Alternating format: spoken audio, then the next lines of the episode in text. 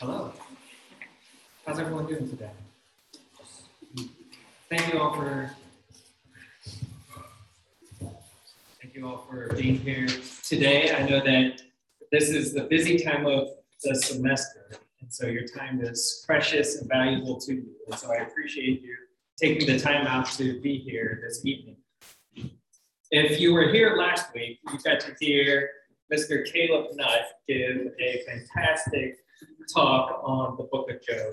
And if you weren't here last week, I really encourage you to go give it a listen on our podcast, um, our C S C podcast. You can find that on Spotify or Apple Podcasts or whatever, or you can watch it on our YouTube channel. And I uh, really encourage you to go back and do that, because I know for a fact that you will be encouraged by doing so.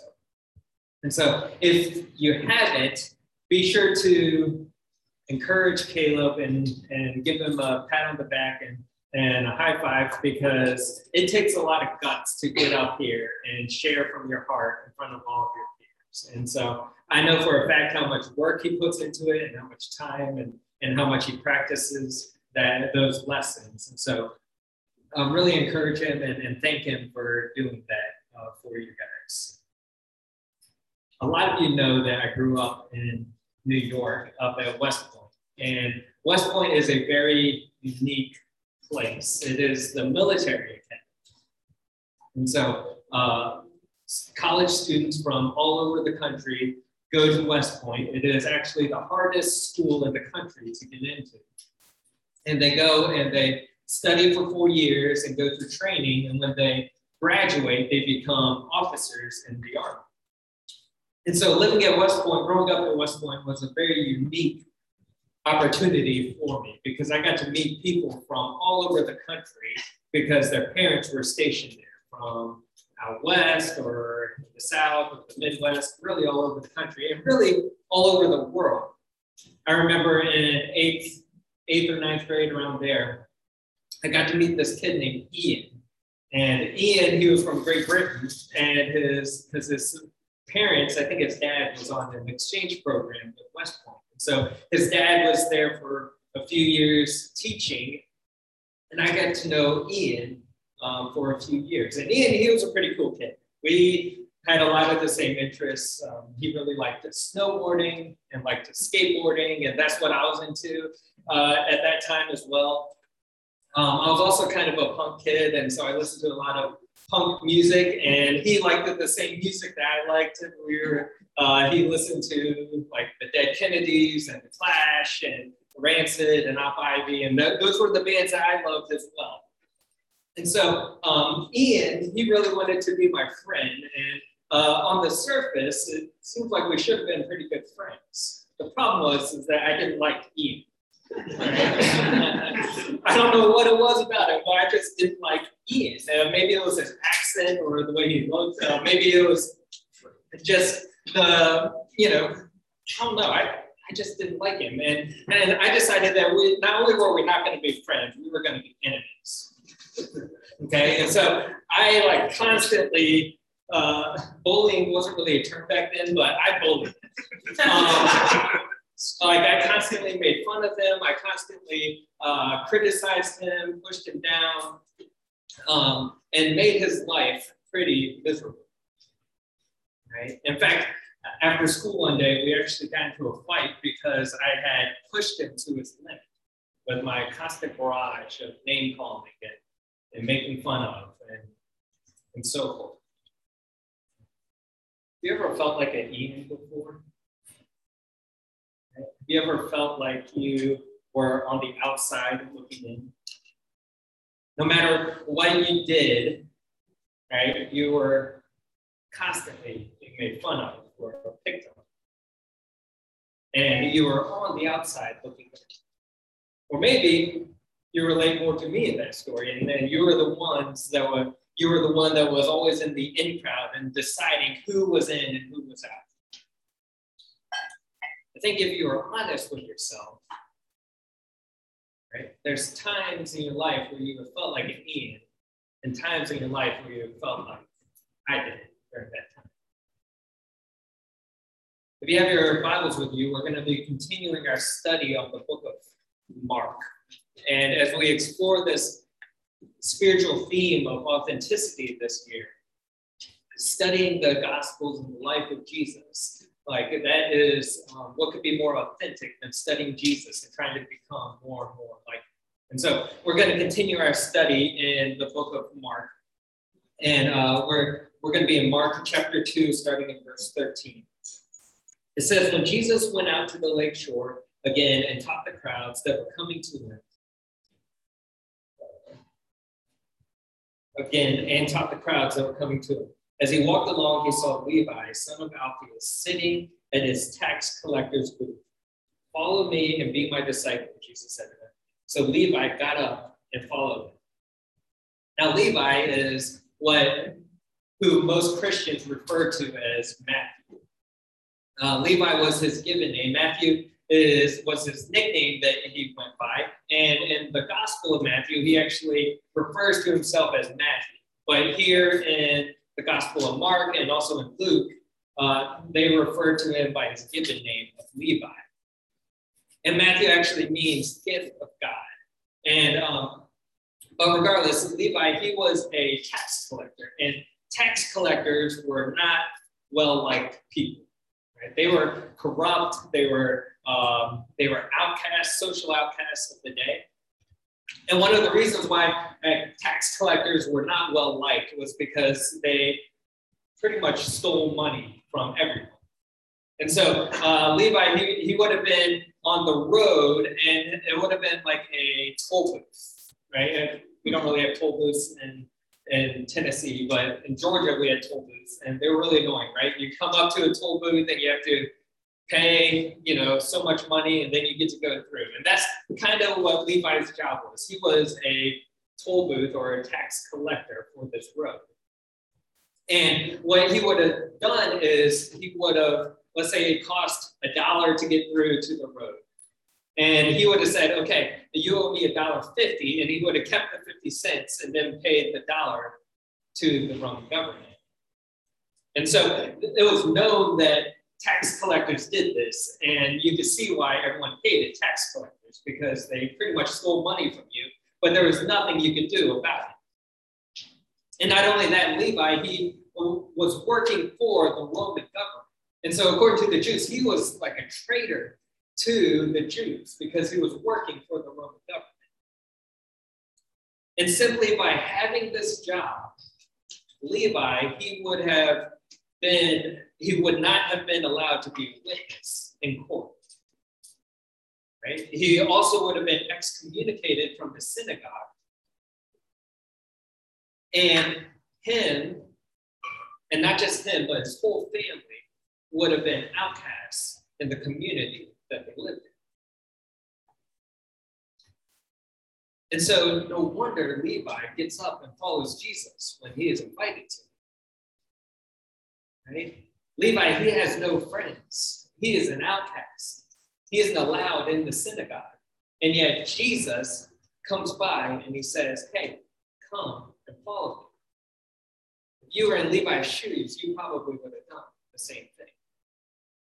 Continuing on, verse fifteen, it says, later, Levi invited Jesus and his disciples to his home as dinner guests, along with many tax collectors and other disreputable sinners. There were many people of this kind among Jesus' followers. But when the teachers of religious law, who were Pharisees, saw him eating with tax collectors and other sinners, they asked his disciples, why does he eat with such scum? Knowing what we know about Levi, it makes sense that when he invited Jesus and his disciples to his house, that all the other people there were other tax collectors and sinners and social outcasts, right? Because social outcasts tend to stick together, don't they? If you don't believe me, just look at any high school cafeteria at lunchtime. I used to be a teacher, and at lunchtime, I would sit in the cafeteria, and I could tell who the outcasts were because they were all sitting together. Right? The movies don't exaggerate this. Outcasts tend to stick together.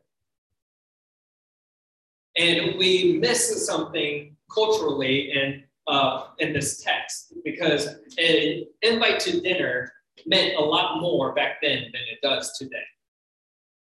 Right? Today, if someone invites you to dinner and you go and you have a good time and so forth, it's uh, you. It means something, but it didn't have the significant significance that it did back then. Back then, if you invited someone to dinner, you were saying, "Hey, I want to do life with you." And if I Jesus accepting that, and he's saying, "Hey, I want to do life with you as well. I accept you as a person. I want to be close to you." And here's the thing, right? Jesus, he is a friend to the friendless. See, Jesus, by accepting this dinner, he was saying, "Hey, I am going to be a friend to the friendless. I accept you when society rejects you."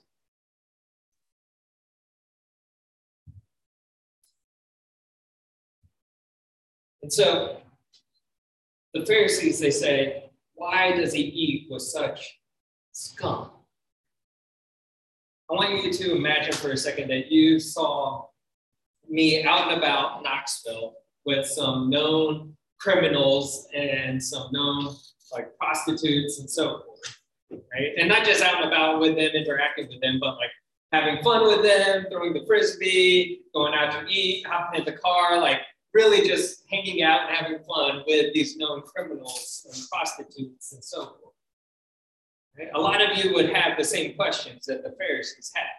They would be like, "Why is Jason hanging out and eating with that scum?" Right? And some of you might, might say that, you know, um, some of you might pull me aside and be like, "Hey, Jason, what, what are you doing? Don't, don't you know that this looks bad?" Right? Some of you might just question it and talk about it behind my back. Some of you might even try to get me fired. I know people that in ministry that have been fired for things like that. And I love Jesus' response here in verse seventeen. He says, when Jesus heard this, he told them, "Healthy people don't need a doctor, sick people do. I have come to call not those who think they are righteous, but those who know they are sinners."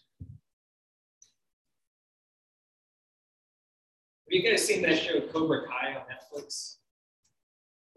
Anyone? I really like that show. Um, I know it's kind of, yeah, whatever. I, I like that shit. Um, and one of the reasons why I like it is because I really loved the show, or the movies, Karate Kid growing up. And Cobra Kai is kind of an extension of the, the movies, uh, movie Karate Kid. And in the first Karate Kid, you have Daniel. He moves to Southern California with his mom to get a new life. And he gets mixed up with the Johnny Lawrence from the Cobra Kai dojo. And he gets, uh, you know, he tries to defend this girl and he gets beat up as a result. And uh, eventually um, he gets connected with Mister Miyagi. And Mister Miyagi, he trains him up and, and teaches him the ways of karate. And the whole movie culminates at a tournament, the All Valley tournament, where Daniel faces his arch nemesis, Johnny Lawrence, in the final round of this tournament. And he defeats him and wins the All Valley tournament. And the, the show Cobra Kai, uh, what I love about the show is that it is a, from the perspective of Johnny Lawrence. And in Johnny Lawrence's mind, right, Daniel is the bad guy. You see, in Johnny Lawrence's mind, Daniel is the one that moved into his town and started picking fights with him. Daniel is the one that moved into his town and stole his girlfriend. Daniel is the one that used an illegal kick in the All Valley tournament to win what he thought should have been his. You see, in Johnny's mind, Daniel is the bad guy and he is the good guy. But in Daniel's mind, right, it's obvious that Johnny is the bad guy and Cobra Kai, or the evil dojo, is the evil dojo and he is the good guy. And we all tend to do this, don't we? We all tend to put ourselves as the good guy in the story. And as we look at this passage in Mark, it is easy to put yourself in the story as the good guy. It is easy to say that, hey, I am Levi, or I am Jesus in this story. But the truth of the matter is that for most Christians, we are the Pharisees in the story. You see, the Pharisees, they knew the law, and they studied the law, and they were excellent at following the law. Right? And for a lot of Christians that have grown up in the church, we know what is right and wrong. We know the big sins, right? And we are excellent at not doing the big sins. And the problem is, is that, uh, and first off, I have to get this caveat, right? I'm not saying that following the rules is bad, right? Following the rules is good. You should follow the wisdom of the Bible. Doing so will save you from a lot of heartache. The problem, though, is that when you uh, when you think you are righteous for doing the right stuff, that is when being right becomes wrong. When you think you are righteous for doing the right stuff and following all the rules, that is when being right becomes wrong. See, the Pharisees, they thought they were righteous because they did all the right stuff, right? But they were in the wrong here.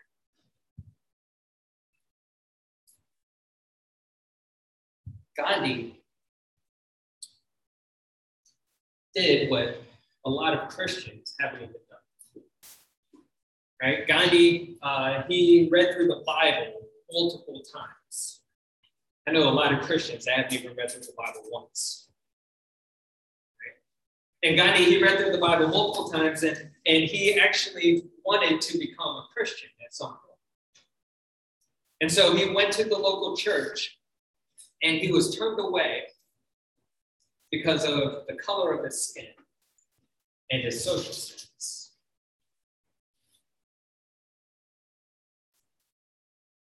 Gandhi, one of his more famous quotes, says, "I'd be a Christian if it were not for the Christians." Gandhi would have been a Christian if it was not for the Christians. And chances are, right, you fall into one of two camps here. You either fall into the out camp or the in camp, right?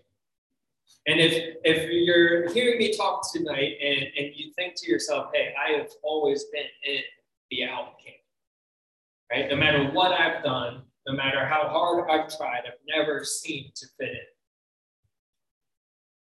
in. I've never been able to fit in and be in the in crowd.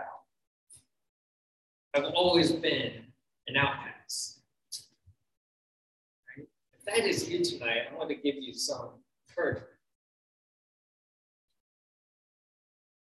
See, Jesus, he was a friend to the friendless.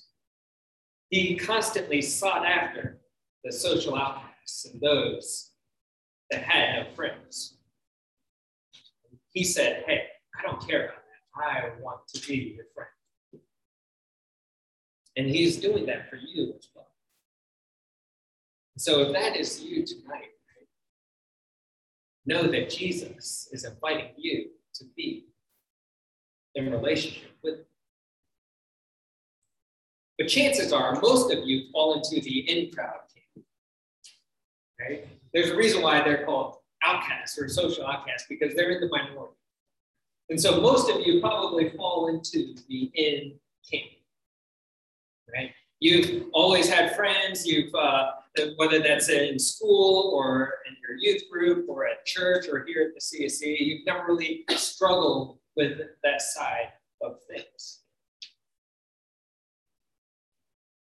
Right? And if that is you, right, it is easy for you to accept that Christ wants to be in relationship with you, because honestly, everyone does, right? Everyone wants to be in relationship with you. You've never had a hard time making friends. And so it's easy for you to accept that Christ wants to be in relationship with you, because frankly, everyone does. But what's hard and what's harder is for you to accept that Christ wants to be in relationship with the sinners and the outcasts too.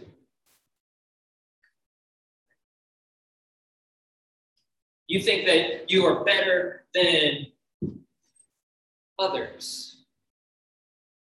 And so Christ, of course, wants to be in relationship with you, but he doesn't want to be in relationship with those that you think are too far gone. He doesn't want, it's hard for you to accept that Christ wants to be in relationship with that girl or that guy in that sorority or fraternity that's known for partying. It's hard to accept that Christ wants to be in a relationship with that guy that is selling drugs, or that person who is constantly looking for the next high or the next fix. It's hard for you to accept that Christ wants to be in a relationship with that guy who got that girl pregnant, or that girl who had an abortion. It is hard for you to accept that Christ wants to be in relationship with a person you just don't like. See, it is easy to accept that Christ wants to be in relationship with you. It is easy to put yourself in the position of the good guy. It is a lot harder to accept that Christ wants to be in relationship with the sinners and the outcasts too.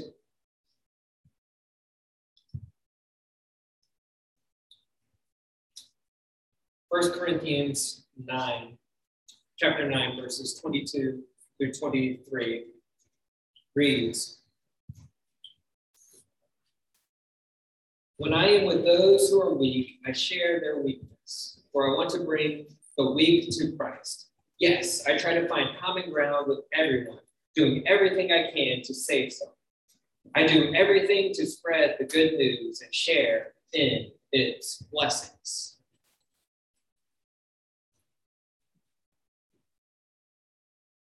Don't be a stumbling block for someone coming to Christ. Don't be like the person who turned Gandhi away from the church. Can you imagine the good that Gandhi would have been able to do for the kingdom of God if he wasn't turned away from the church? So often we we get on our uh, our righteous platform. We think we are better than others because we are following the rules. And we become judgmental of those who aren't living to the standard that we are living to. And instead of being a friend to the friendless and the social outcasts, instead we are a stumbling block to them coming to faith.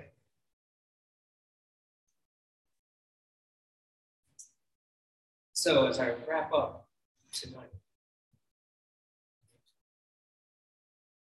want to encourage you to not just not be a stumbling block, but to imitate Jesus and his example.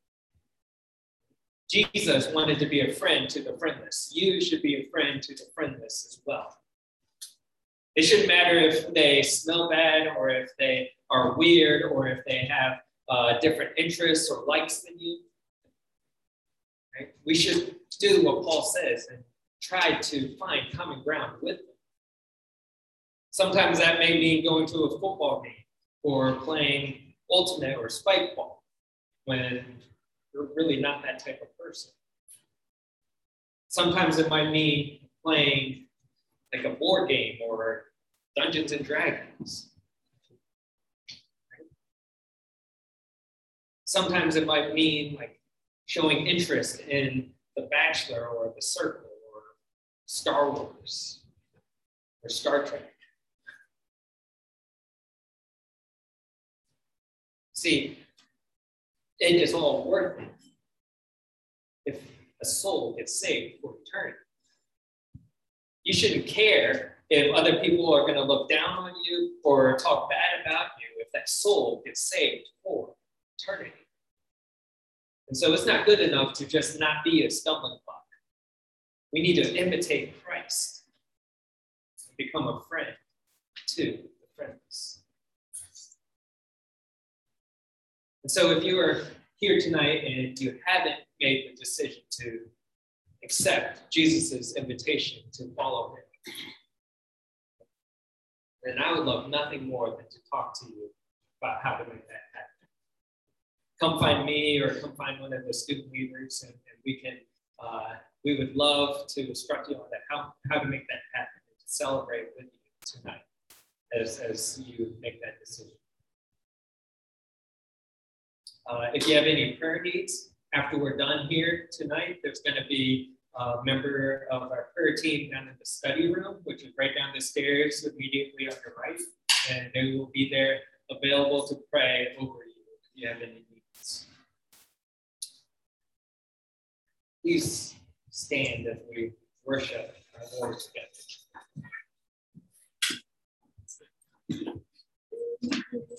Servant, oh, make me like you.